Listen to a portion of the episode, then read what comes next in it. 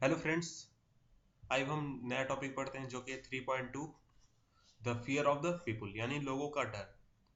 जब 1905 में जो कॉलोनियल गवर्नमेंट थी, उसने ये प्रपोज किया कि इंडिया का जो टू थर्ड फॉरेस्ट है, उसे रिज़र्व कर दिया जाएगा, क्योंकि उसे टिम्बर्स की बहुत ज़्यादा ज़रूरत थी, और जो लोग टिम्बर्स यूज़ करते थे उससे उसे यानी जो गवर्नमेंट थी, उसे काफ़ी ज़्यादा डर लग रहा, डर लग रहा था कि इससे टिम्बर्स को खतरा हो सकता है और जो शिफ्टिंग कल्टीवेशन थी, उससे टिम्बर्स और फॉरेस्ट को काफ़ी खतरा है। इसलिए उसने टू थर्ड फॉरेस्ट को रिज़र्व करने का डिसीज़न लिया और इसके साथ साथ जो शिफ्टिंग कल्टीवेशन थी और जो लोग हंटिंग किया करते थे और फॉरेस्ट से प्रोडक्ट्स कलेक्ट किया करते थे उन उसे भी स्टॉप कर दिया यानी उसको भी बैन कर दिया।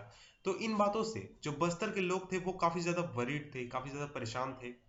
और लेकिन इसके बावजूद कुछ विलेजेस को जंगलों में अलाउ किया गया रहने के लिए लेकिन उसे ए, उन्हें ऐसे ही अलाउ नहीं कर दिया गया। उसके लिए उन उन पर कंडीशंस लगाया गया।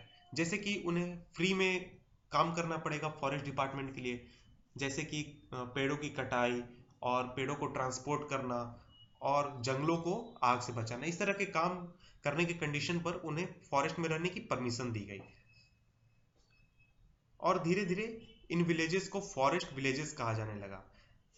लेकिन जो अदर और विलेजेस थे, उन्हें बिना किसी नोटिस के और बिना किसी कंपेंसेशन के फॉरेस्ट से डिस्प्लेस कर दिया गया और उन्हें हटा दिया गया। काफ़ी समय तक जो जंगलों में रहने वाले फॉरेस्ट थे और विलेजर्स थे उन्होंने इस तरह के सफ़र किए जो कि लैंड रेंट्स काफ़ी ज़्यादा बढ़ा दिए गए थे उन पर। और जो फ्री लेबर फ्री लेबर का डिमांड काफ़ी ज़्यादा होता था काफ़ी समय पहले से। तो इस वजह से वो लोग काफ़ी ज़्यादा परेशान थे, काफ़ी ज़्यादा पीड़ित महसूस कर रहे थे। उसके बाद काफ़ी ज़्यादा फैमिन आया, काफ़ी बड़ा अकाल आया 1899 और 1900 में। इसके बाद 1907 1908 में काफ़ी अकाल आया।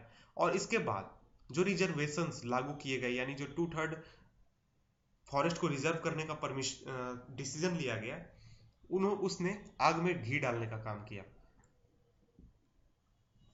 इसके बाद लोग जगह जगह इकट्ठा होने लगे और इन इश्यूज़ को डिस्कस करने लगे विलेज काउंसिल्स में या फिर बाजारों में और या फिर फेस्टिवल्स में। और जो हेडमैन होते थे और जो पुजारी होते थे, वो कई गाँवों के पुजारी या फिर हेडमैन एक जगह पर असेंबल होते थे और अपनी चिंताओं को व्यक्त करते थे और इन प्रॉब्लम्स को डिस्कस करते थे। ये जो इनिशिएटिव था, यानी डिस्कशन का, ये इनिशिएटिव लिया गया था सबसे पहले दुर्वास दरा जो कि कांगेर फॉरेस्ट में रहा करते थे, जहाँ पर रिजर्वेशन सबसे पहले लगाया गया था। वैसे तो इस मूवमेंट का कोई भी सिंगल लीडर था नहीं, लेकिन लोग, काफ़ी ज़्यादा लोग बात करते हैं एक लीडर गुंडा धूर की, जो बिलोंग करता था नाथेनर गाँव से। ये काफ़ी इंपॉर्टेंट फिगर था, जो कि मूवमेंट हुआ था। 1910 में लोग आम के टहनियों को लेकर, या फिर मिट्टी के ढेले लेकर, या फिर मिर्चियाँ और एरोज लेकर घूमने लगे गाँव में। और ये सबसे पहला रिबेलियन था ब्रिटिशर्स के अलावा। और ये लोगों को बुला रहे थे कि आप भी आइए रिबेल कीजिए गवर्नमेंट के अलावा गवर्नमेंट के खिलाफ। तो इसके बाद सभी गाँवों ने कुछ ना कुछ कंट्रीब्यूशन किया जो कि रिबेलियन के लिए जो एक्सपेंसेस थे, उनमें लगभग सभी गाँवों ने कुछ ना कुछ कंट्रीब्यूशन किया। और इसके बाद ये इन रिबेलियन ने बाजार्स को लूट लिया, और जो ऑफिशियल्स थे गवर्नमेंट ऑफिशियल्स के घरों को लूटा, और जो ट्रेडर्स थे, उनके घरों को लूटा। स्कूल और पुलिस स्टेशन को तहस नहस कर दिया गया। उन्हें उन्हें भी लूट लिया गया और आग लगा दिया गया। और जो ग्रेन्स इन चीज़ों को लूटने के बाद प्राप्त हुआ, उसे फिर से जनता में बांट दिया गया। और ज़्यादातर लोग वही अटैक किए गए थे, जो कि किसी न किसी तरह से कॉलोनियल गवर्नमेंट से रिलेटेड थे। तो उनमें से एक गवाह है, यानी उन्होंने अपने आँखों के सामने इन घटना को देखा था, विलियम वार्ड, जो कि एक मिशनरी थे। उन्होंने देखा, उन्होंने बताया है कि सभी दिशाओं से लोग आ रहे थे जगदलपुर में। पुलिस थे मर्चेंट्स थे फॉरेस्ट पियोन्स थे स्कूल मास्टर इमिग्रेंट्स ये सभी लोग आ रहे थे जगदलपुर में, क्योंकि सभी इलाकों में इस तरह की घटनाएँ चल रही थी।